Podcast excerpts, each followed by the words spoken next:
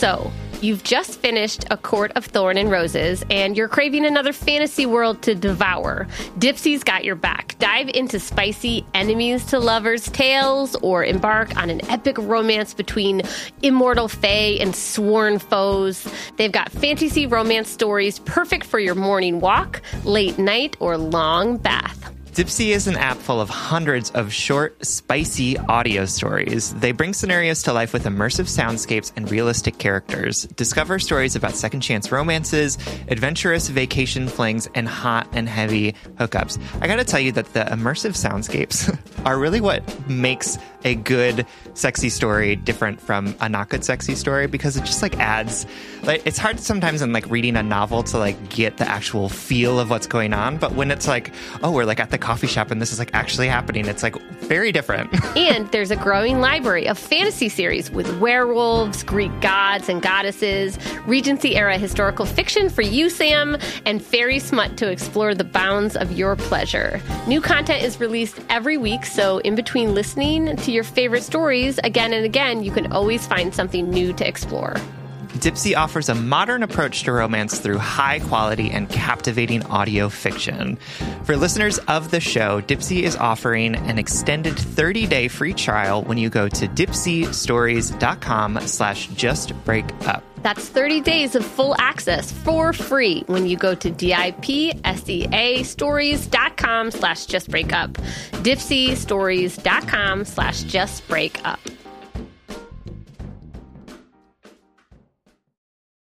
This episode is brought to you by Shopify. Forget the frustration of picking commerce platforms when you switch your business to Shopify, the global commerce platform that supercharges your selling wherever you sell. With Shopify, you'll harness the same intuitive features, trusted apps, and powerful analytics used by the world's leading brands. Sign up today for your $1 per month trial period at shopify.com/tech, all lowercase. That's shopify.com/tech. Welcome to Just Break Up, the podcast about love, heartbreak, and all the relationship advice you don't want to hear. My name is Sierra DeMolder. And I'm Sam Blackwell. This week, we're going to tackle topics like when your friends date your former enemies, why sex is terrifying, and Instagram drama.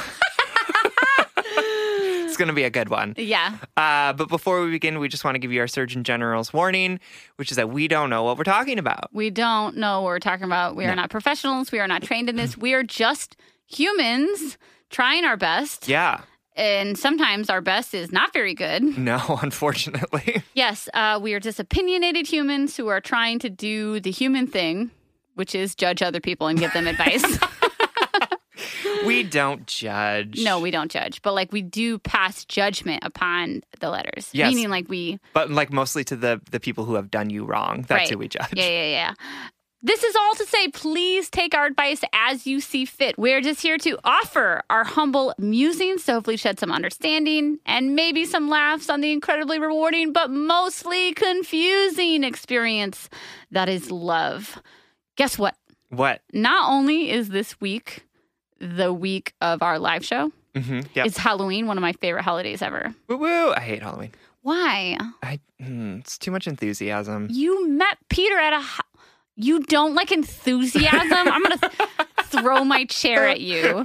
God, you're such a curmudgeon-y old... Ugh. It's a lot of work. It's a lot of money. I don't know. I'm just But you like dressing up, don't you? Yeah. To a certain extent, but you can only go as Doctor Who so many times before people start complaining about it. This is what I'll say about Halloween is that I love to dress up, but I want to go to a party where people are committed to the dress up. Yeah. You don't want to go to a party where people are so cool and they wear a trucker hat.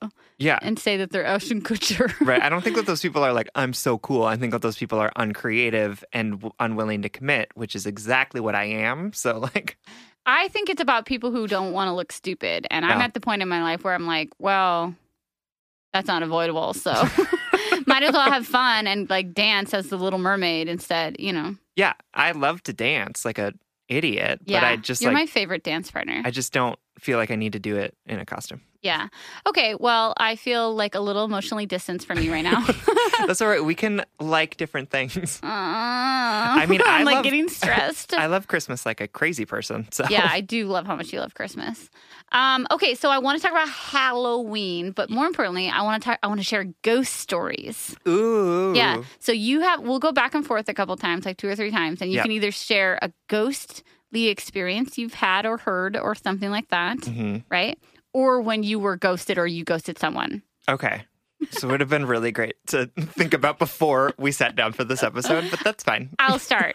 Okay. A ghost story. One apartment that I lived in Minneapolis, it was so cheap. Mm-hmm. It was like $400 a month. I remember that creepy-ass apartment. Yes, because there was a creepy-ass bathroom. It was like a shared bathroom. And it's not that shared bathrooms are creepy, but this one looked like it was from the set of Saw.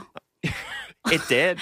It was like yellow lighting, like blood red, brown walls, rusty fucking toilet. And it was so cheap though, y'all, and centrally located. I lost my keys for like 2 months to that apartment, and I was young and a hot mess. So I climbed in the window from the 2nd story fire escape. Love that. Forever. Yeah. And I just want you to know that the window and the fire escape were not connected. That's amazing. Yeah, and there was also a squirrel that like would come in through my window and like eat things in my kitchen, and then I'd wake up and find him there, and he'd run out. I tried to befriend him, but anyway, this is a ghost story. Yes, so I was like, that's not a ghost, that's a squirrel. At that apartment, when I lived there, I was working like an early hours as like a receptionist at a chiropractic office, and I would oftentimes go to work really early, come home in the mid-afternoon, and then I would take a nap. And during those naps, like I would dream so often about the apartment as is, like the lighting and the layout of the apartment would be the same as in real life, I guess is what I'm trying to say. And I always dreamt that there was a adolescent or a little boy coming, like a boy presence in my apartment. So much so that I would often wake up like walking to my door to check to lock it or to check that it was locked because I thought it would be open because I kept feeling this like presence of like a boy coming in and out. And it was like, I don't know, 8 to 12-year-old boy. Or I would dream that there was like a boy sitting on the foot of my bed. Yeah. Okay. That's not done. Creepy. Yeah. Not done yet. Okay. And so I would always check and see like if the door was open in my sleep or whatever. And then I had this black plastic chair that I got from IKEA.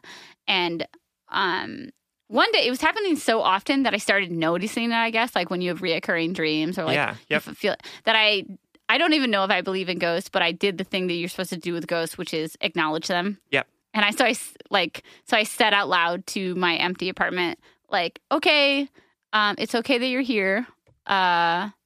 You're cool. I'm cool. Well, you know, I hope that you are okay or something like that. I don't remember what I said. I hope you're nice. Yeah, yeah, please don't do anything weird to me. Yeah. And maybe a couple days later, that black plastic chair, I woke up from one of my naps and it had what looked like, you know, when you scratch black plastic and it looks white or like light gray. It had what looked like scratched handprints, like somebody stood behind the chairs and put their hands on the back of the chair, like almost like scuffed. It looks like scuffed lightness where two hands would go holding the back of the chair. And I like tried to like wet it or clean it and it wouldn't go away. And then it went away on its own like a couple days later. Creepy, right? Yeah. You had a little ghost boy in your apartment. Yeah, but he was chill. Yeah, it seems like it.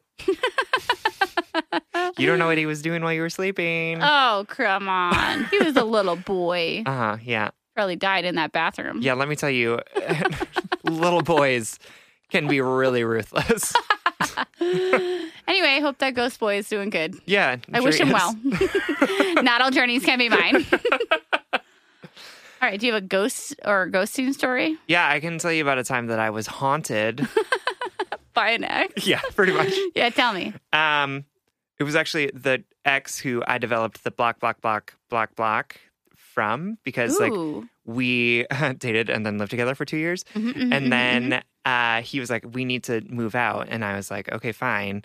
And then he continued to like text me all the time or like send me emails. And so eventually I was like, okay, well, I'm going to delete his number. Yeah. Or I'm going to like block his number because I don't want to get texts from him. And then he would like email me. Okay.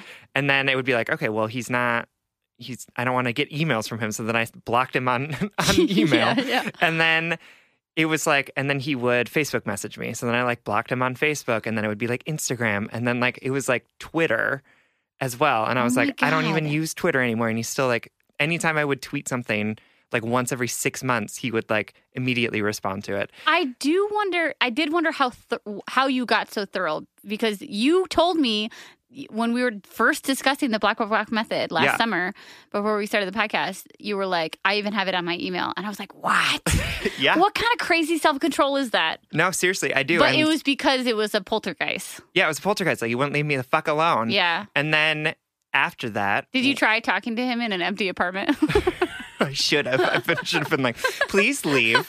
But then after that, what he would do is he would come to my apartment and would leave me things in my mailbox. Oh my God, I forgot that. That's so uncomfortable.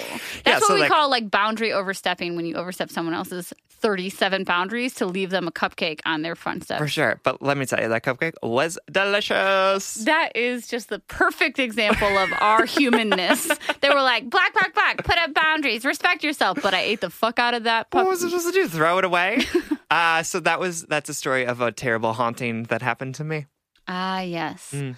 I once was ghosted by someone that I was in a relationship with, and they didn't necessarily ghost me so much as they ghosted, I don't know, what I thought, the person that I thought they were.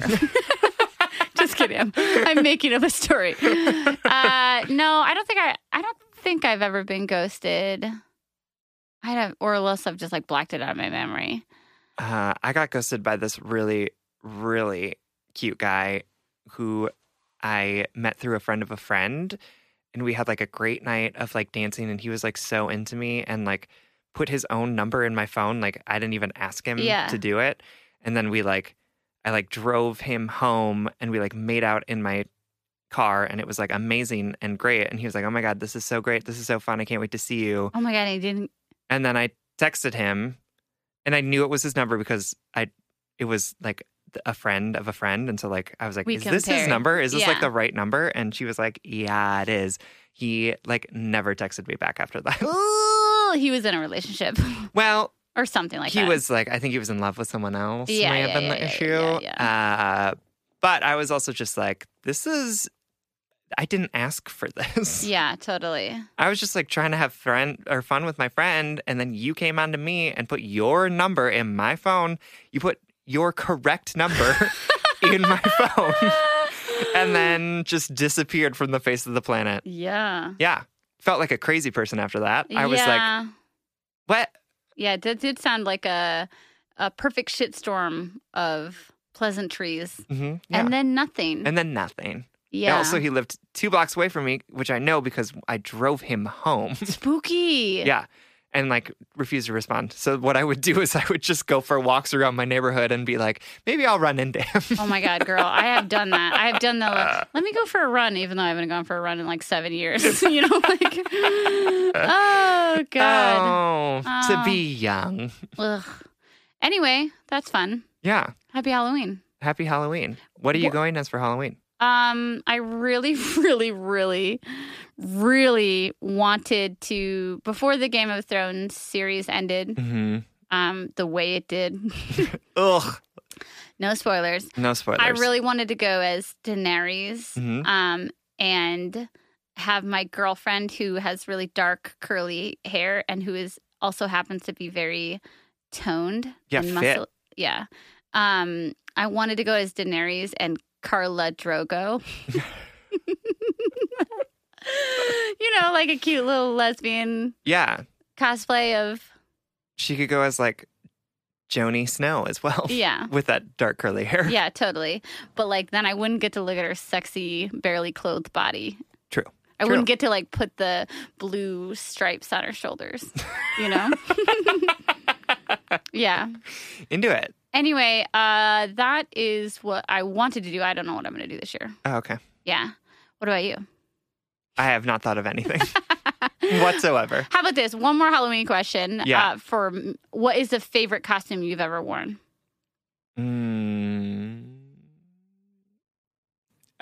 When I was a kid, I got like a store-bought Power Rangers. Oh, yeah. And that probably felt really cool. Yeah.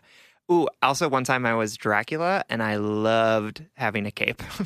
I wore that cape throughout my life. You are such a little gay boy. Yeah. Uh-huh. That is loved so that cape. Cute. I also made my mom once sew me a cape just so I could have a cape.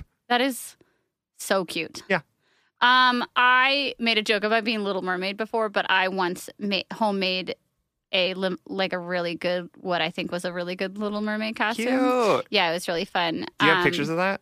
I do. Okay. I'll post them on Instagram. Yeah. Or Just Break Up Instagram. Maybe. I'll see if I can find a picture of me. It'd be so fun. Yeah, in a Halloween costume as a kid. I have like some classics. I was Morticia Addams, which is always fun. Yeah. I was Roxy from the Goofy movie. Mm-hmm. And my favorite, honestly, was a vampire. It's like, I'm going to share one little tip for Halloween. You can make really fun, really realistic fake vampire fangs out of, you buy a package of fake nails and you cut two nails to like fit your little teeth. Uh-huh. And you attach them with denture glue. Yeah, makes sense. Because denture glue can be, like, scrubbed off with a toothpaste. Yep. But they get just secure enough where you can, like, talk and sort of eat food. But that they look so cute and realistic. I've done it for, like, the past 3 years in a row. That's great. Yeah. One year in college, I went as the Mad Hatter. And I feel like that was my, like, peak sexiest peak costume. Ooh, cute. Do you have pictures of that? Which was, like, not sexy at all. But, like, I was, like, dressed up real cute and was, like, wearing eyeliner, I think. And had, like, a little top hat. Is that the Halloween that you and I went dancing at that, like, basement? We went with that girl Lauren and that horrible person I was dating at the time. I don't think so. And we have the picture of us awkward dancing. I don't think so. What were you dressed up as that year? I don't remember. But when I was Mad Hatter, I didn't. Maybe I did. That was the year. You were wearing a suit. That's why I remember it. But then I was probably like Doctor Who. Yep. That's it. Listen, I went as Doctor Who like full circle. Times. Let's get into our letters. All right. This first letter is from Hermione Stranger. Speaking of Halloween. Who is writing to us from Iceland. Oh, wow.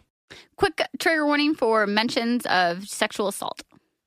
Hi, Sam and Sierra. I'm a pretty new listener to your podcast, and I love it already. My friend Cindy has recommended it to me on several occasions, and it was also her idea to write you a letter because your advice is always so great and helpful. Also, she asked to say hi. Oh, hi, Cindy. Hi, Cindy. So here we go. I've got this really, really great friend. Let's call her Bridget Jones. We only met about a year ago, but we've been very close ever since. She lost her job, I lost my father, and we were both there for each other during these very difficult times. So she's not a person I'm giving up easily. Bridget has always been one of those girls who always really wants a boyfriend. I'd say she's desperate, but I don't want to sound mean. But you did say it. You did say it. So when she called me 2 months ago telling me she met the guy, I was genuinely happy for her until she mentioned his name. Let's call him Ramsey Bolton. Oh, Jesus. Wow. Game of Thrones people out there know what's up. Turns out, I know this guy. It's like a ghost from my past has come back to haunt me. He is the most disgusting, disrespectful person I have ever met. Basically, human shit come alive. Wow. I met him on the first day of college 8 years ago. He sexually harassed me on several occasions, like groping me, forcefully kissing me, pressing me up against a wall. And that's not even the worst part. He insulted me and all of my friends, calling me a slut, a whore, telling me I was dumb, and that the way I dressed made me seem like I was asking for it. I think you get the point. Luckily, he transferred schools at some point and we lost touch.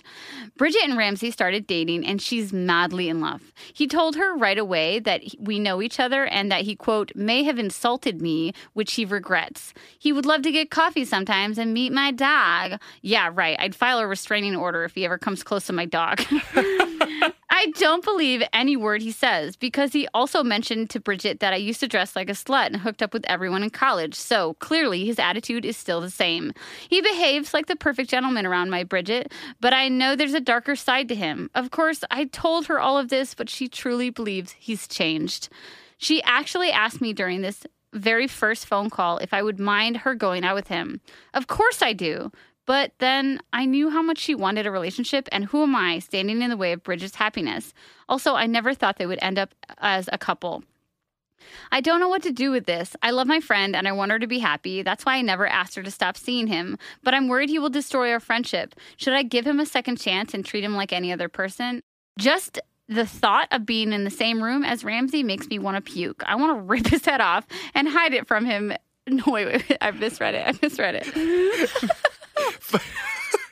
I want to rip his head off and hide it from him is my new favorite thing to say. We're going to keep this in this episode because it fits with our Halloween theme. I'm crying. Oh, my God, yes. Okay, well, what it really says is I want to rip off his head and hide from him at the same time.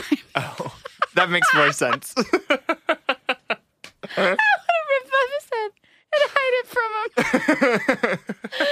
Okay, here we go. Continue on. Hermione writes, the thing is, I'm bipolar, which means I have to take good care of my mental health. Ramsey is probably one of the reasons why I'm in therapy in the first place. I've always been very open and active in terms of my sexuality, which is something I usually like about myself and others. However, due to my mental health issues, I don't always feel this way. Sometimes I hate myself for being like this. My inner critic keeps telling me that I am a slut, not worthy of love. And Ramsey has shaped this inner voice. I'm afraid of meeting up with him might set me back in my insecure 19-year-old self and destroy all of the progress that I've made. Treating him like nothing happened or accepting a clearly fake apology would be like betraying myself and feminism. But what am I going to do? It's not like I can never meet Bridget's boyfriend, right? I'm expecting and hoping they'll break up sooner rather than later because he's such a monster. Doesn't this make me a horrible friend? I quit telling her about my love life because I know she will tell him. And what if they don't break up? I don't want to end up going to their wedding. Thank you so much for writing, Hermione Stranger. I adore this letter, even though I don't necessarily adore this situation. Yeah, for sure. Hermione, I have some sad news for you. Yeah. Which is that we can't control who our friends date. No, we can't. And I also want to like do a little affirmation sandwich thing is... everything you experienced was horrible, and you did not deserve that. No, for sure. And everything that you experienced was real, and it actually happened. Right. Your experience of this person does not translate to the universal experience of this person, but that doesn't make your experience any less valid. No. So, yeah, this is hard. It is hard. It's totally hard. But we can't control that. It doesn't make you a horrible... It doesn't make you a horrible friend that you're hoping that they break up. No, definitely not. That's like the logical step in thinking, right? No. And I think, like, I think that it's actually normal when your friend is dating an asshole for you to wish for them to break up. Oh, I used to pray for it. Yeah. I know what you're talking about. In years past. Uh-huh, yeah. Yeah, I used to be like, what the fuck? Yeah. Is going on. I like took it as a personal affront to myself that a dear friend of mine was dating somebody that I just couldn't stand. Yep. And every immature, unhealed part of me came out. Not that I'm not saying that towards you, Hermione. I'm saying for me, I took such a personal affront to it because I think I hadn't really truly grappled with the fact that I can't control everything in my life at that time. Right, for sure. However, I think that Hermione's response is a response of genuine concern out of her friend and trauma, right? Yeah, for sure. Which is different than my petty situation. Yeah, but I also think it feels like a betrayal when your friend doesn't believe you that this person is not a good person. Yeah, or it's an even bigger betrayal when they do believe you, but they choose to move forward despite that. Yes, and that's what we really want to zero in right here is that you're allowed to be hurt by that. Yep. However, that is a choice that your friend is allowed to make. Absolutely. That she can take all in all that information, she can believe you and believe that her partner did that at that time. Mm-hmm. And she can also choose that he's changed and grown and can be good to her. For sure. Yep. And that's the other horrible thing about this situation, now that I think about it, is that people who were horrible to us can be great to other people. I know. Yep. Ugh. Yep. God, that makes me want to vom. It's true, though. That's like a horror Sometimes movie. People just in this world are like, I want to spill all of my vitriol on you and no one else. Yeah. And you're like, what did I do to deserve this? But let's like take off our holistic, like, you know, nice person hats for a second. Sure. And say like, what would I do in this situation? Because if somebody had hurt me in that way or really like crossed some serious boundaries and who had assaulted me or who had triggered a lot of my own self-loathing, and that person represented a lot of pain that I had put a lot of effort to moving past. Mm-hmm. I think we're it goes beyond just we can't control our friends' actions and moves into, is it safe for me to be in this space, to be triggered by this? Whatever. Yep. And so what would I do? Honestly, Hermione, like, I wish I could say that I would be a perfect, like, whole, understanding, empathetic person, but I would be hurt and I would be anxious. Yep. And I would be afraid to see this person. And I would be really cautious about losing my power to him. Mm-hmm. And by that, I mean, like, I would be probably pretty standoffish. Yep. And that's not like the most proud thing I've ever said, but I'm trying to like picture if somebody, like if, you know, one of my friends started dating my abuser or whatever, I would be like pretty traumatized by that. So what advice would you give me, Sam, if I was like, oh my God, so-and-so is dating that most recent person who we both know was awful? Yeah. Not the one that owed me money. The worst one. Oh. I know. Yeah. I know. Okay. That would be really hard for me. It would be very hard for me too. Right. Yeah, see? So I'm trying to like take our little holistic like helper hats off and be like, what the fuck would we do in this situation? Yeah. And I know you've dealt with this a little bit. I have, but like the person that came back into my life, who I also had issues with in college, was not nearly as awful as the person, as Ramsey was to you, Hermione. So I was going to talk about my own experience, but it is very different because that person just like was a dick. Yeah. Like strung me along and did some things. Yeah. And, you know, and I did have a conversation with my friend and was like, I don't think like this person was really awful to me. I don't think that you should date them. Yeah. And my friend chose to continue dating them. Yeah. And how do you reconcile that in your heart? It hurt like a lot. Yeah. And it was almost, I don't want to say the end of our relationship, but it was like a moment of, I don't know, I've had faith in this relationship for a very long time that it would always go on. Like, I don't know if this is gonna, like if this will continue. Yeah. In the end, like I was like, I value my friend and my friendship with him more than I value avoiding this person. Yes. And so, you know, and it's been years. That's powerful. And I do honestly think it's applicable in this situation. For sure. To Hermione, even though the circumstances are different, it's that I would add to the equation, like, where do your values fall? Like, how does it stack up? This friend of yours, Bridget? Yep. Being in the same room as Ramsey and yourself. Hermione, I would add in your own healing and like how is your healing going to be affected in this? Like you were more offended by the hurt that this person had caused you on like a little bit more of a surface level. Yeah. Not so much as traumatic. Yeah, for sure. And you know, so you didn't have to consider your healing in that. You did have to consider your friendship and the longevity and the sustainability. Yes. Yep. And I will say that like the person that person was in college is different than the person who is dating my friend. Yeah. Right? Like the things that he exhibited in college were not as prevalent once he, like, I mean, that was like 10 years ago, right? Like, but it was, But if this person, if Ramsey is continuing to exhibit some of the same behaviors, like calling you a slut and telling you that you, and telling Bridget that you slept with everyone. First of all, fuck that. Yeah. But also, if that's triggering for you, then you need to like make the decision about whether or not you can be in the same room with him and whether or not that's going to impact your feeling. Yeah. I have two thoughts and a confession. Yeah. The two thoughts are, one, you don't have to, you can have a really flourishing friendship with this person and not be in the same room with Ramsey. Mm-hmm. Meaning you can say to Bridget, you can say, I really love you. I really respect you. And I give you my blessing moving forward. But I need you to understand that I'm not ready to like interact with this person. Mm-hmm. And I might never be. But I hope that you see me supporting you in this relationship in all other ways as proof that I love you. And I'm here for the long haul in our friendship. Right. Mm-hmm. That's option number two. Or, I mean, option number one. Yeah. Or statement number one. Yeah. I'm mixing up my lists. It's fine. It's great. That's the first thing I want to say.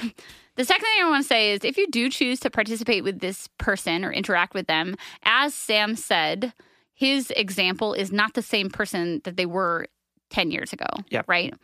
And I want to say a quote that I like to think of when I think about personal growth. And the quote is, there is no love, only proofs of love. Mm-hmm.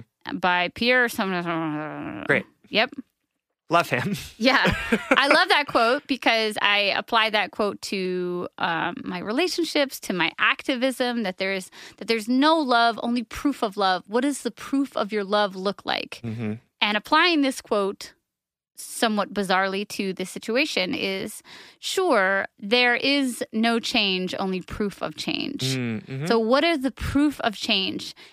And if there is real proof of change, meaning he is treating your girlfriend well, he is not being an abuser anymore, then mm-hmm. that is proof of change, whether you want to accept it or not.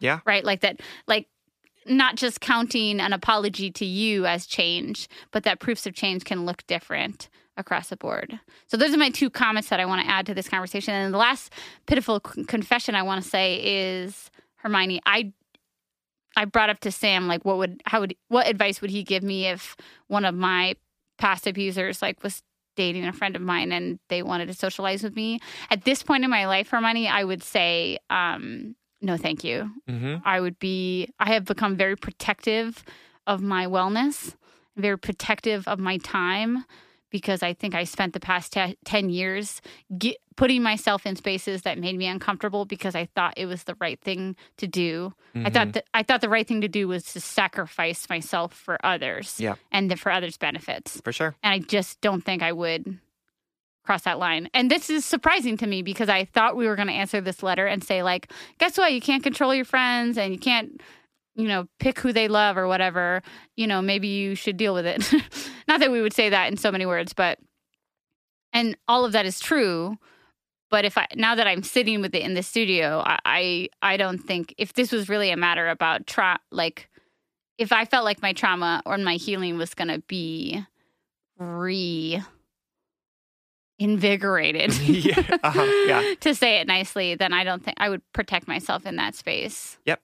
And I think that's what I meant when I said your friend is going to date this person. You can't control who your friend date, right? You can only control your response to that, the fact that she is dating him. And it's about you and what you are capable of doing. Are you capable of being in the same room with him and turning on the cheerful and stupid, like, mm-hmm. I will do what I need to do in order to support my friend. To support my friend and to healing. Get through this hangout session that we're all having. Like, mm-hmm. if you can do that, great. Feel mm-hmm. free to do it. If you can't, then you can make the decision to not be around him. You can try and continue to be friends with Bridget, but also at the same time, right? Like, friendships change. Friendships fall apart sometimes because of the decisions that people make. And that is a reality of life. And it's a sad one and a hard one, but it's true. Yeah. And we're not saying you have to get rid of this friend or distance yourself, but nope. Like, I think we're just sort of normalizing that it would be okay if you prioritized your wellness and your healing over this friend. Yep. And that's what I'm trying to say is that, like, you need to You need to focus on you and what you need in this and not what you think that you owe your friend in this moment. And that all being said, do Sam and I think you can go and have like a peaceful coffee with this person who was once a monster to you? Yes. Yep. Because you are strong and capable of anything, yep. right? And that being in the same presence of somebody who once had the capacity to hurt you doesn't mean you are going to allow them to hurt you again. Absolutely. However, it comes down to what you feel like is right for you. Absolutely. And if you think he calls you a slut and says that you slept with everyone in your dorm. You throw that fucking coffee in his face. But also like, that's not an insult. Yeah. Oh, yeah. Yeah. Like, I know that I want to respect that it's a super triggering thing for you. It is triggering. Yeah, absolutely. Yeah. And I totally get that. But also, like, know in your heart of hearts that, like, it doesn't matter if he calls you that because, like, that's not an insult to people. The number of people you have sex with or don't have sex with has no impact on your worthiness as a human being. Absolutely not. And like it doesn't fucking matter. So like he can say whatever he wants to say about you, but like you are a good person. You are not tarnished by the amount of sex that you had. Yeah. In fact, I love the fact that you embrace your sexuality and are proud of it and want to explore it and yep. do all of these things. That's fantastic. So like don't let this stupid boy try and tear you down for one of the things that makes you fantastic. Yes, absolutely. I hope this helps, Hermione. Good luck. We love you. Thank you so much for writing. Y'all, as a self-employed person, as a mom of a toddler, I am always struggling with finding time to manage my finances. At the end of a busy week, the last thing I want to do is spend time budgeting all of my expenses or tracking down customer service teams to cancel old subscriptions I no longer use. But now I use Rocket Money, and it does all of that for me. Rocket Money is a personal finance app that finds and cancels your unwanted subscriptions, monitors your spending, and helps you lower your bills so that you can grow your savings. With Rocket Money, you have full control over your subscriptions and a clear view of your expenses. You can see all your subscriptions in one place, and if you see something you don't want, Rocket Money can help cancel it with a few taps. I love how the dashboard shows me this month's spending compared to last month, so I can clearly see my spending habits and check myself if needed. Plus, they'll help me create a custom budget and keep my spending on track. Rocket Money will even help try to negotiate to lower your bills for you by up to 20%. All you have to do is submit a picture of your bill, and Rocket Money takes care of the rest. They'll deal with customer service for you, which I obviously love as a somewhat introverted, conflict-avoidant person. Absolutely.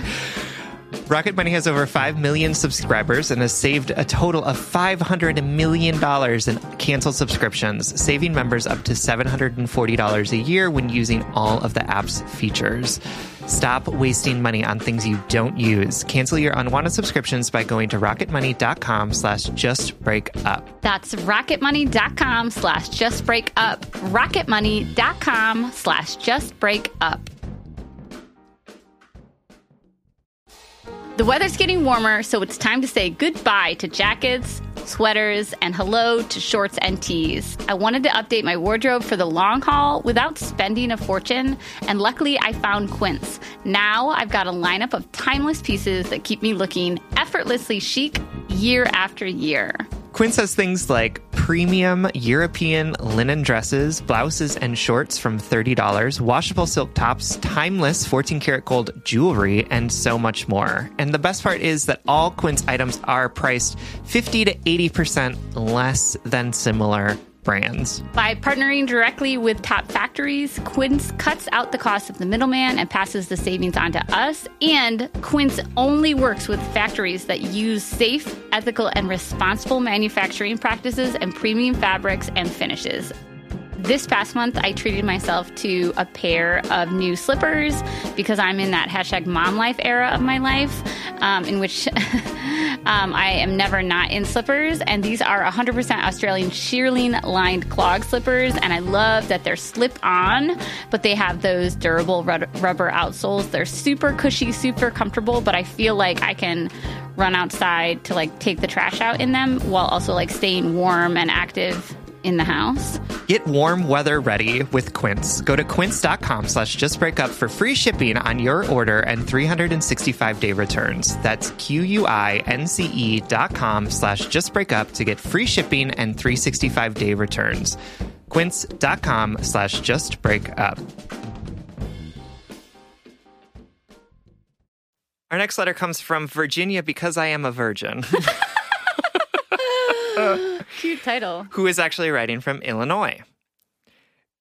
Virginia writes, beyond all the resources I can access at this time, I think that this is the best place for me to receive advice that I would actually listen to. Here's why. Sam reminds me of my therapist from undergrad who had a dad-like tone, both painfully honest, yet full of love. Yes, and you don't like Halloween. It's perfect. And, well, Sierra reminds me a lot of myself as I deeply crave human connection in everything I do. When I listen to the dialogue between you two, it's like going back to therapy without the intense eye contact and bill I couldn't afford. Instead, I listen from the shower and sometimes cry alone. I am a social worker, so I am not lacking human connection necessarily, but I'm beginning to feel lonely and lost without romantic companionship. Basically, what I'm trying to say is I am ready to fall for love. Hell, I impulse bought a 10-year-old rescue dog last month. I have no regrets with that, though.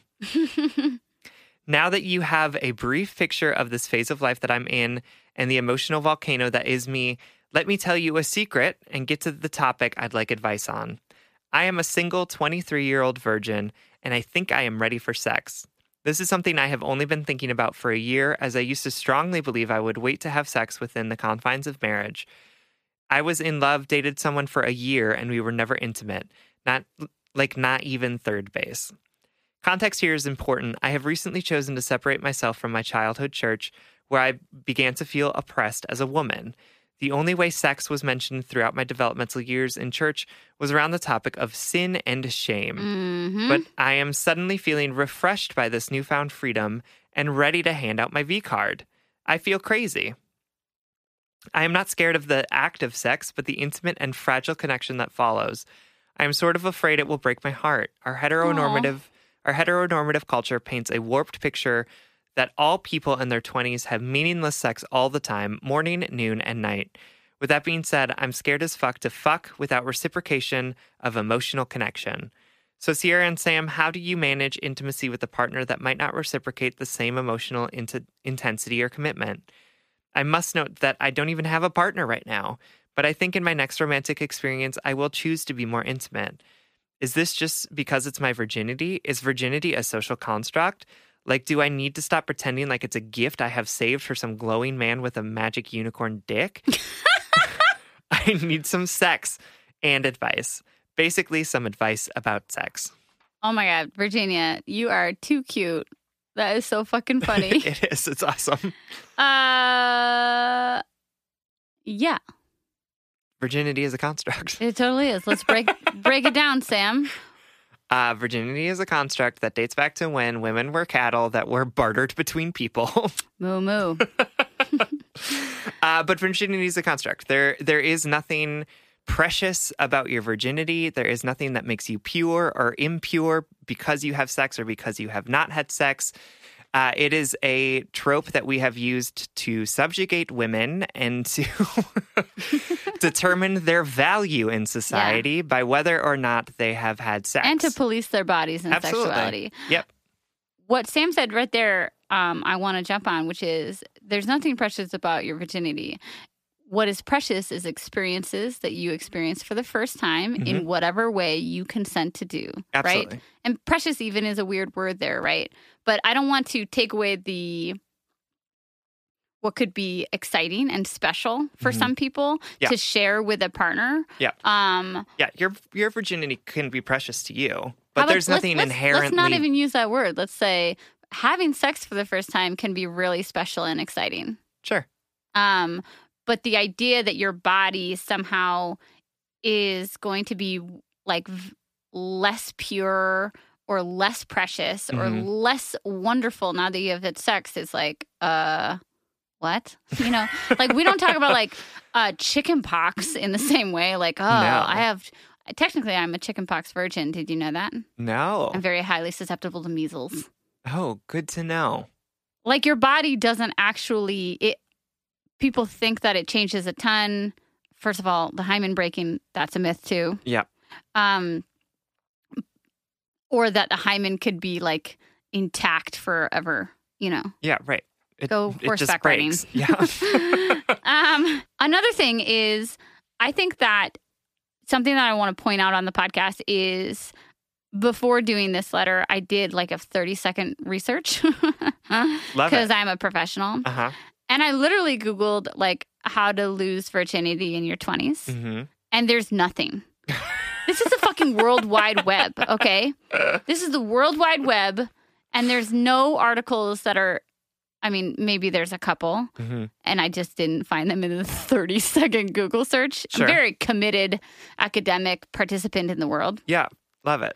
But I want to put that out there, too, that, like, we're not... This is a conversation that we're not having. First of all, we don't like talking about sex. Mm-hmm. We don't like talking about virginity. We don't want our children having sex young, and which is I think is fair because of, I don't know, hormones and emotions. And yeah, for sure. Unwanted pregnancies. Yep. But... we are not talking about the stigmas that come with both losing your virginity or waiting to have sex for a long time. Yep. And there's no how-to. There really isn't, you know? Uh-huh. How to navigate having sex as a virgin in your 20s. Yeah. Late 20s, 30s, right? Absolutely. And that's hard. I did find one thing on menshealth.com, what it's like to lose your virginity in your mid-20s or above. And I'm going to just read, it's like interviewing different men, uh-huh. right? I'm going to read like the quotes at the top of each little interview. Yeah. And they said, one, I never needed to worry about it as much as I did. Mm. That's the worry is the biggest monster costume for a little mouse. You know, like we always worry so much bigger than we actually have to, for right? Sure. Yep. And I think that your experience, Virginia, is way more common than people portray, right? Like nobody sex sells, so we sell that story the most. Absolutely. Period. Yep. The Men's Health article keeps on going and says, I felt as though I was somehow weird or different, which is totally fair. Yep. You're not weird or different. This is just your lived experience, and it is different from others, and right. their experience is different from others, and vice versa. Right. It's not weird. It's it's unique. It's different. It is your own experience. Right. Just like my experience is unique. Right. Just like the first time I got to, what is it, second base?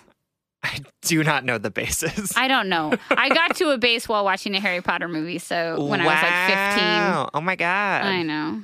It was underwhelming. I got to... A base. Yeah, I don't even know. In the basement of my church during like a youth group thing. God bless. Yeah. This is an interesting quote. Which I think is different than your experience, Virginia, but I think it's worth bringing up. This person said, it just didn't happen. I was really busy. You know, like I think about school and church and, you know, sometimes it doesn't work out right. And sure. if you're not putting yourself in situations in which casual sex happens, then it's not going to happen. Mm-hmm. Yeah. All very anticlimactic is the last quote I'm going to share. And I think actually that's like a good segue to like what I'm going to talk to you about, Virginia, which is that like you're right that this is a social construct and you're right that you might be building it up in your head more than it actually is. But what I want to tell you is that you can't control the outcome of your sexual encounter. You can only try it. Yep. Right? Like I can't say do X, Y, and Z, and it will guarantee that person will emotionally reciprocate in the way that you want them to. Right? I wish I could because like, damn, that would have made my 20s so much easier. So fun. But what I can say to you is that like, I can't predict what your first sexual experience is going to be like, and I can't predict how the man that you choose to do it with is going to emotionally connect with you. Mm-hmm. But all I can say is that you're never going to find out until you do it. Right. And how do you manage when you have sex with someone and they don't emotionally reciprocate? I couldn't have figured that out until it happened to me. Yeah, and I want to like jump on that last Men's Digest quote or whatever. Men's Journal. Yeah, Men's Digest. And say, I love sex. I'm a sexual person. I enjoy physicality with my partners, mm-hmm. but I'm gonna say it's not that it was anticlimactic for me. It's just that like I thought my whole world would change and it just didn't. Yeah, right. No, it just didn't. It was just like another experience. Like, oh, cool. Yep. I tried Thai food for the first time. For sure. And I also tried dick. You know, so maybe this will help, like, disinflate. There we go. Disinflate, right? To deflate. Oh, God. Oh, fuck. Yet another one. Who knew Sierra is a published author who literally knows no words? It's fine. You were like, disinflate, and I was like, that sounds almost right. God, that... I can't. I'm a little embarrassed of that one. But don't worry about it. Sometimes I'm just so focused on like the message that I'm trying to say that the words fail me. For sure, I get it. So in attempts to deflate the huge idea of sex that, you know, society and church and your family or whoever has put in attempts to do that, then maybe just recognize that it's just another experience that your body's going to go through. Yep. And I don't think... It's not chicken pox, and it's not eating Thai food. Right. But it is sort of just... It's not like you walk through a threshold and see the world differently. Right. It's just that you are open to this new chapter of experiences. Absolutely. Yeah. And I think, you know, I don't think that I'm saying, and I don't think Sierra's saying either, that, like, we're like, just go out and have sex. Like, although we did give someone that advice a year ago. We did, but I feel like... They asked us to. Yes. Virginia's situation is different, which is that like you don't necessarily want to have sex without a certain level of trust and intimacy there, which I think is great. So like go on dates with people. Like, you know, don't have sex on the first date, but like see what happens on date 3. See what happens after like a month of dating, mm-hmm. right? It's okay to wait too. Like if you meet somebody that you like and you say, "Hey, just so you know, I have never had sex before. This is something I'm totally interested in, but I want to like wait a couple months before we dive into that part of our relationship." Absolutely. Yep. And that's totally great. And even doing that, I still can't guarantee that the man is going to react to you in exactly the way that you want him to afterwards.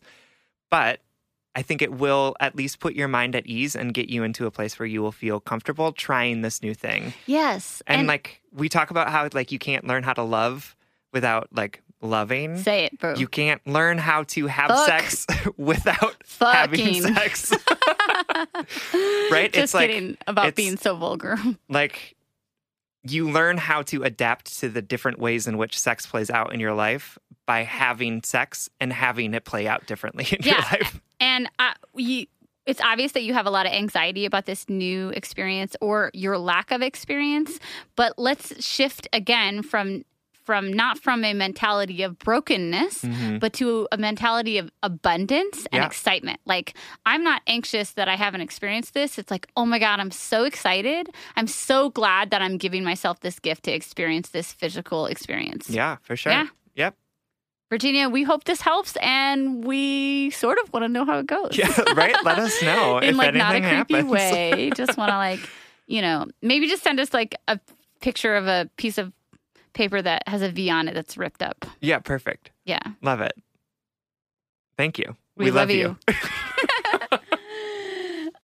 When you need mealtime inspiration, it's worth shopping Kroger, where you'll find over 30,000 mouthwatering choices that excite your inner foodie. And no matter what tasty choice you make, you'll enjoy our everyday low prices, plus extra ways to save, like digital coupons worth over $600 each week. You can also save up to $1 off per gallon at the pump with fuel points. More savings and more inspiring flavors make shopping Kroger worth it every time. Kroger, fresh for everyone. Fuel restrictions apply. All right. Our last letter of this episode is from Love Doctor Needed. Oh. Who is writing to us from the void. We are not love doctors. LDN. No, I'm trying to think of it like a short thing to call them. LDR. No, that's long distance relationship. Oh. I'm saying long distance. I mean, damn it. Love doctor needed. London. Oh, we're gonna call you London just for shorts. Hey there, I'm a 26-year-old college student who has been in a monogamous relationship for about a year now, although we, quote, dated for a year before we made it official. When my boyfriend and I were, quote, dating, it was a year full of, quote, I don't want a relationship, but we can Netflix and chill and go on dates and you can be my mom, but I don't want you talking to other guys, although I will be talking to other girls because we're not together. Oh, wow, I know that. Wow. Basically, I was confused about us for a whole year. He also told me that he was still in love with his high school sweetheart, who he was with for 5 years and broke up with him 4 years before I met him. He said that no matter how hard he tried, he just couldn't get over her. They haven't had contact since they broke up, and his ex even moved on with the guy she's been seeing ever since they broke up. I ignored this red flag and continued to be off and on with him. Eventually, a year after this, we became official and moved in together, and everything has been great. We are literally best friends, except his ex-girlfriend haunts me. I feel like he's only with me because he can't be with her. I met his friends, close family, and his coworkers all know me. On his Instagram, I have pictures of us on vacation, but if you look at his page, I literally don't exist. He has pictures of his family, friends, and work on his page, but none of me. All of his friends on Instagram are also his ex's sorority sisters, her friends or their friends that they would hang out with together. When I ask why he won't post me, he stays quiet as if he doesn't know what to tell me. I feel like he won't post me because he doesn't want to show that he's moved on, or he doesn't want people seeing that I can't compare to his ex. We use social media differently. I post a lot and he doesn't post often, but while he was with his ex, he would post pictures of them together and tag her and stuff. He was very loud about how he felt about her. With me, it's like he's hiding me from the world and only his small village knows about me, or as he says, quote, the important people. I guess you can say I'm jealous because their love seemed effortless and I had to pretty much work and wait for his love. He's been great to me since we've moved in together, but I can't help but feel insecure that I'm his second choice or like I'm, quote, good enough since he can't have her. He'll just settle with me. I've also been having some self-esteem issues since we moved in together because I've gained weight, so I feel like he might be embarrassed of me. He doesn't tell me I'm pretty. He doesn't like my pictures on Instagram, but he likes pictures of other girls he knows. He hasn't untagged himself from old pictures she never deleted of them on Instagram, but once got mad at me and untagged himself from all of my photos and left hers posted. It just all feels a little bit weird that there are still pictures of them together and our pictures are right next to them. Instagram is a bigger deal to me than it is to him. He says it's, quote, not that serious, but I mean, it's 2019. Social media is a lot in today's world. He never brings up his ex, but yesterday he said that she had nice boobs. He talks about the time. I'm sorry not to laugh at that, but it is. No, just like without context. I just love that idea that he was just like, yeah, she's got nice boobs. Yeah. He talks about the time period that they were together as if it was the best time of his life. I feel like when it comes to paying bills and making sure I have everything I need, he's amazing to me and he always knows how to make me laugh. But even telling me he loves me only comes when I say it first. I feel like he's moving on because I'm the, quote, best candidate and he's used to me. I told him one time that if he still loves her, then why doesn't he try to get her back? And he said, quote, I couldn't even if I tried. Oh my God. I know.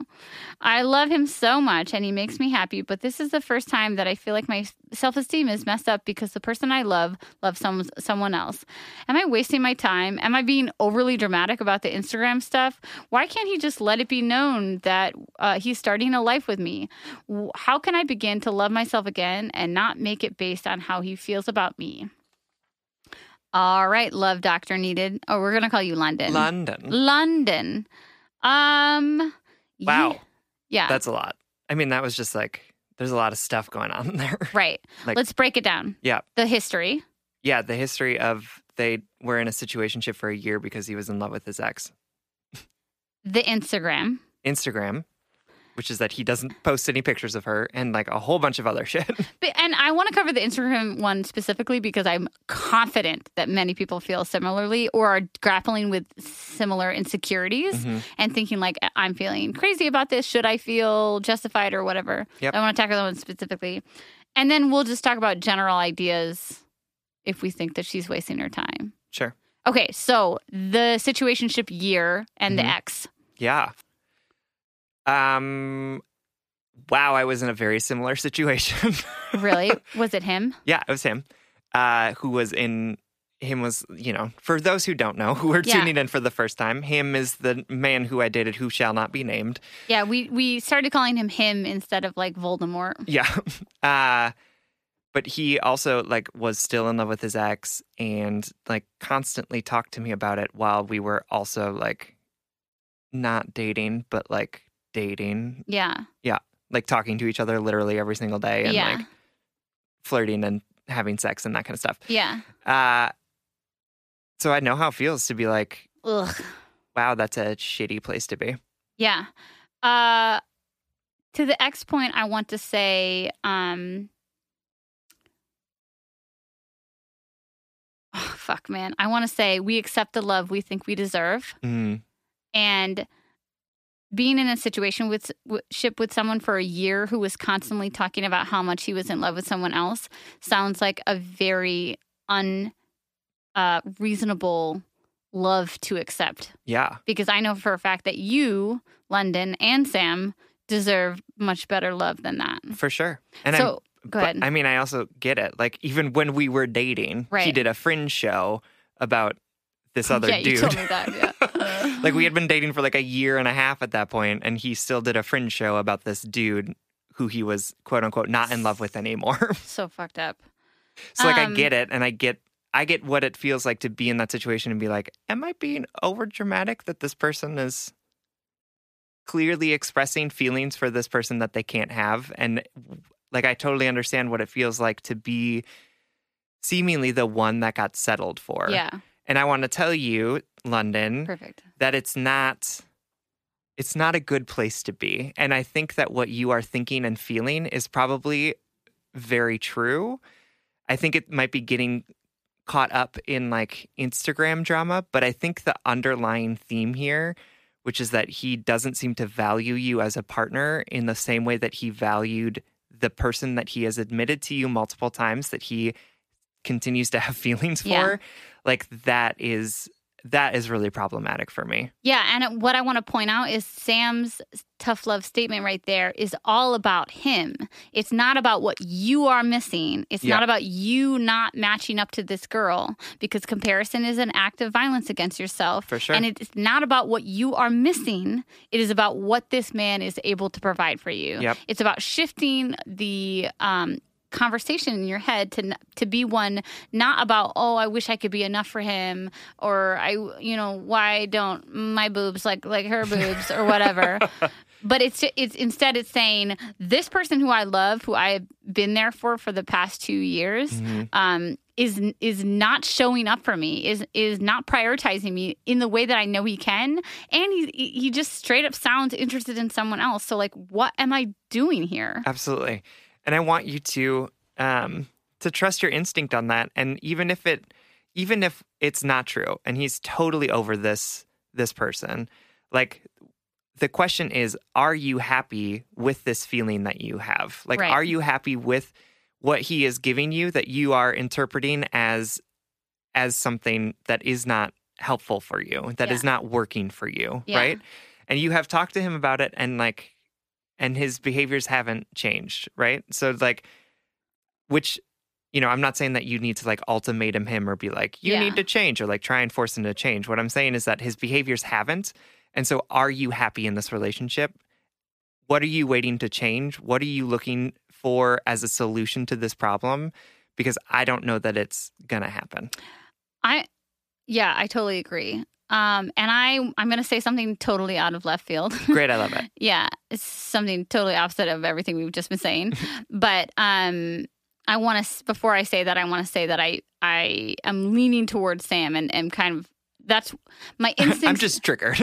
My instincts tell me that that is that is what's going on. Uh-huh. But if I'm being objective about this letter, I also want to say to you, your love, your future does not live in this past relationship. Mm-hmm. And I know that so many bleeding hearts out there have the capacity to literally obsess over what they could not be, or times that partners weren't with them, yep. or, you know, like I'm totally guilty of being obsessed with my partner's exes. Mm-hmm. I am the type of person who Instagram stalks my partner's exes when I start dating them. Mm-hmm.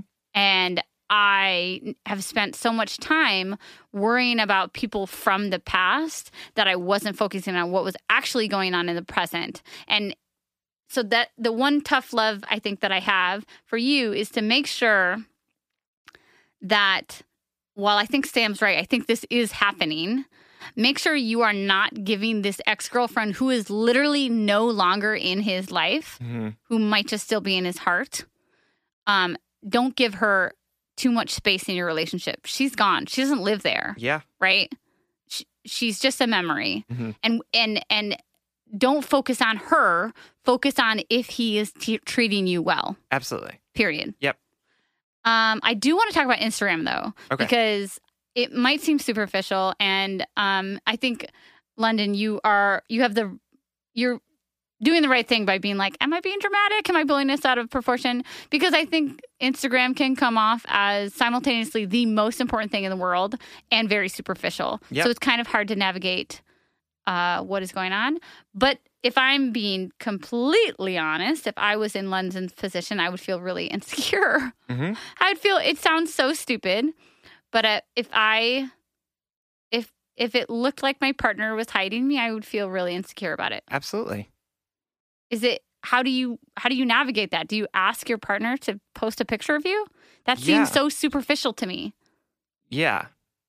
I don't think that it is that superficial, because our social media is the way in which we communicate our lives to the people around us. And so the idea that you've been together for 2 years and there's not a single picture of you anywhere and on his social media. And you're living together. Right? And that's it. Like, and I will be like totally upfront with you. I just looked through my Instagram and was like, I didn't post a picture of Peter until we had been dating for 18 months. Oh my God, no kidding. Yeah.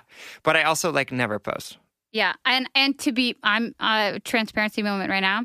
My current partner is the only partner that I posted on my social media. It's like, maybe we're not people to talk. Yeah. But the fact that he has done it before, like, it's not like he doesn't post pictures of his significant others. It's just that he's not posting pictures of you. I have,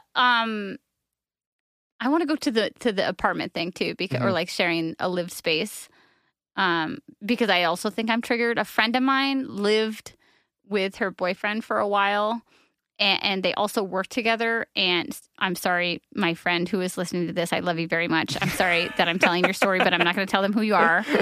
And you know that this story infuriates me. Uh-huh. I love you. But the story is that they live together and they work together. And basically her boyfriend didn't want her to tell people that they were dating. Mm. And maybe not even living together. I can't remember where the line was. Mm-hmm. And because it was like he said it keeps it simple or whatever, like keeps the drama away. And that straight up is bullshit. Yep. Like, sorry to my friend who I love very much. You obviously deserve better, and I've told you that 100 times. But what I'm afraid of in this scenario, and I hate to even like put words to it, is that there is like a level of code switching that's happening here, in which he is not treating you, London, and your relationship with the respect and visibility that it deserves. Yeah. It's not about, well, first of all, stop checking what pictures he's liking. Yep. Don't do that. Oh my God. Here's tough love. There has to be, when we're talking about something so potentially superficial as social media, there has to be a foundation of logic and calm and anti-irrational thinking, because Instagram and social media can be, the algorithms, the way they suck you in, they really feed our obsessions. Yep, for sure. And what you need to do is break the habit of obsessively looking at who he is liking Yep. Because I know you're looking for it, mm-hmm. right? And that means you're filling your days with that anxiety. Right. Instead, how can you strengthen your relationship in real, tangible actions? Mm-hmm. How can he show up for you in a way that would make you feel loved? Post a picture of me, sweetie, that would make me feel really loved, period. Yep. And honestly, have that conversation of being like, the fact that you haven't posted a picture of us makes me feel like you're hiding me. Period. And he can say, oh, well, it's not that important to me. And you say, well, it's important to me. It's right. Yep. And am I important to you? That's what this comes down to. Oh, my God. Yes. Dilute this whole thing down and you can say, am I important to you? Yep. Am I more important to you than the idea of your ex? Mm. Am I more important to you than your quote unquote curated Instagram story? For sure. Because I am. If I am, then you can post a picture of us because your partner should be proud of you. Yeah. That is the type of love you deserve, and that is the type of love you should accept. Absolutely. And so I think that is like exactly what Sierra said. This all boils down to having a conversation about how you are feeling because of this, and not necessarily being like, you don't post pictures of me but instead being like, when you don't post any pictures of me on Instagram, it makes me feel unseen. It makes me feel unloved, right? Talking about the ways that you feel in order to really convey to him, like, what you're going through right now. Because, like, even if you are 100% irrational and he loves you fully and doesn't even think about this other girl anymore, like, you need to be able to convey how you're feeling so that he can know that he has to change the way that he's communicating with you in order to get you to know that he loves you that much. Like, that you are seen, that you are valuable to him. Yeah. I want to touch on just a couple more Instagram things before we close this letter out, because I think that's what drew me to this letter is that I so often see people obsessing over social media. Mm-hmm.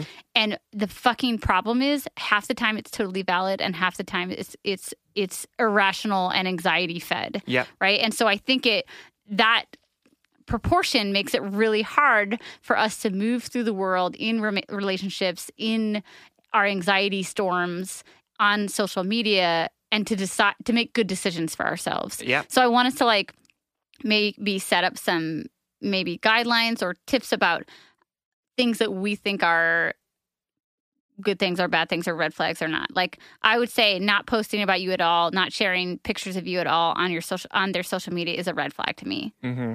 Even if they're a very private, curated person. I mean, it depends on the Instagram account, right? But I know this is why it's complicated and nuanced. Right? And that's why I don't want to do a hard and fast. I feel a little immature talking about it, but it is so prevalent. Like, London is right. It's 2019. It's everywhere. You know. Yep. You're right. It does depend on the account, but I'm thinking and maybe it depends on the account. Like, do you know his friends? Does he talk? Does he treat you well? You know, or does she treat you well? You know. And I think that's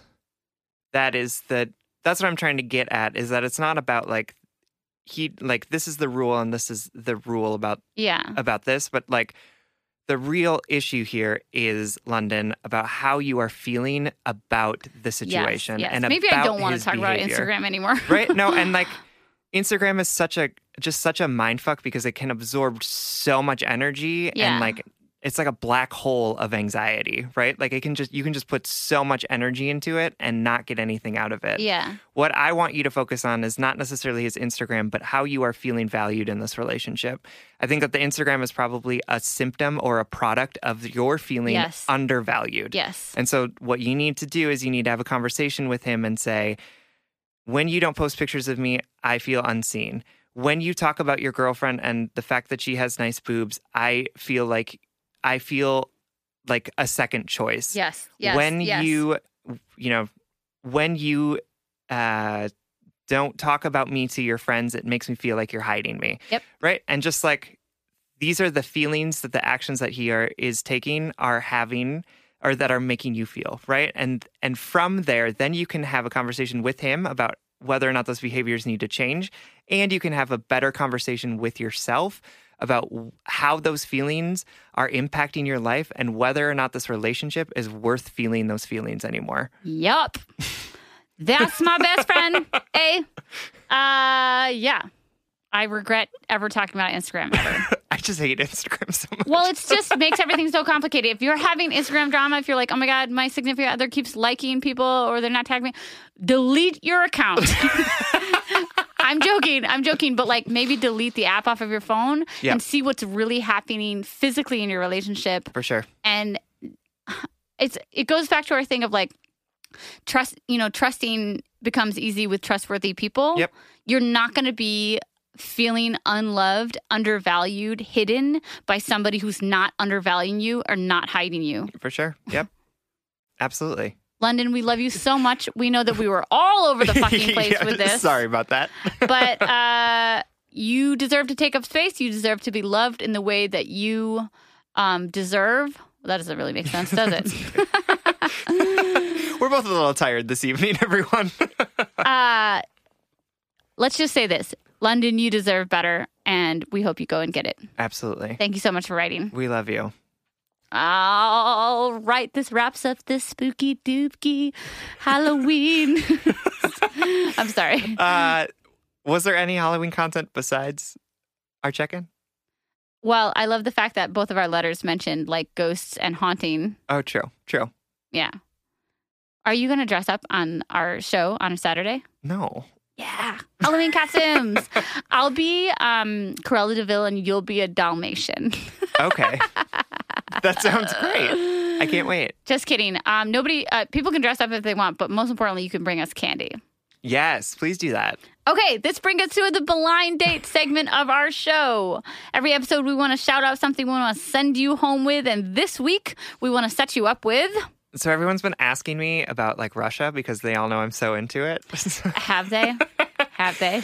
So my recommendation is a book called Romanovs 1613 to 1918. Oh, my God. You're such a nerd. Yeah, which is a definitive history of the Romanovs from the first Michael Romanov to the last, which was Tsar Nicholas II. And you say you don't like Halloween. Like, I just don't know who you are. So I've read, like, 18 histories of the Romanovs. But what I like about this one is that it is very factual, but also very salacious. So it we'll talk about all of the crazy sex that they were having and all of the horrible ways that they tortured and murdered people. And so it's the most fun one to read that I ever have. So much so that I've also now read it twice. Ooh. And it's called Romanovs 1613 to 1918. It's by Simon Sebag Montefiore. Wow. It's got a beautiful blue cover. If you are interested at all in the Romanovs or Russian history, I would definitely recommend reading it. And if you do, hit me up and we can talk about our favorite emperors. Oh my God, you're so cute. I can't even stand it. I want to be angry at you, but I'm just, in love with you. Oh, well, thank you. I love you too. All right. Thank you so much for listening. You can like us on Facebook and you can follow us on Twitter and Instagram at Just Break Up Pod. You can slide into our DMs, send us your favorite relationship memes, but most importantly, you can send us your questions about all matters of the heart at JustBreakUpPod.com, which is also where you can get your Just Break Up merchandise and tickets to our second ever live show in Austin, Texas this Saturday, November 2nd at 5 p.m. at the High Ball. Please don't forget to subscribe and leave us a 5-star rating and review, and consider supporting us on Patreon. If you support us on Patreon for $5 a month, you get an additional bonus weekly episode. That's $5 a month for a weekly episode. This literally keeps the lights on and helps us reach more brokenhearted souls who need two random strangers giving them relationship advice. Original music, recording, editing, and producing by our good friend Big Cats. Make sure to check out his podcast, the What If Podcast. And remember... you do not need another person to define you, to fix you, or to make you full. You do not need anyone else to give you permission to move forward, to heal, to problem solve, to make that decision, to leave, to love, to forgive, to send that email. You can do it right now. As is, you alone already have what it takes because you are worthy of love, but you are not defined by it. And if all else fails... just break up.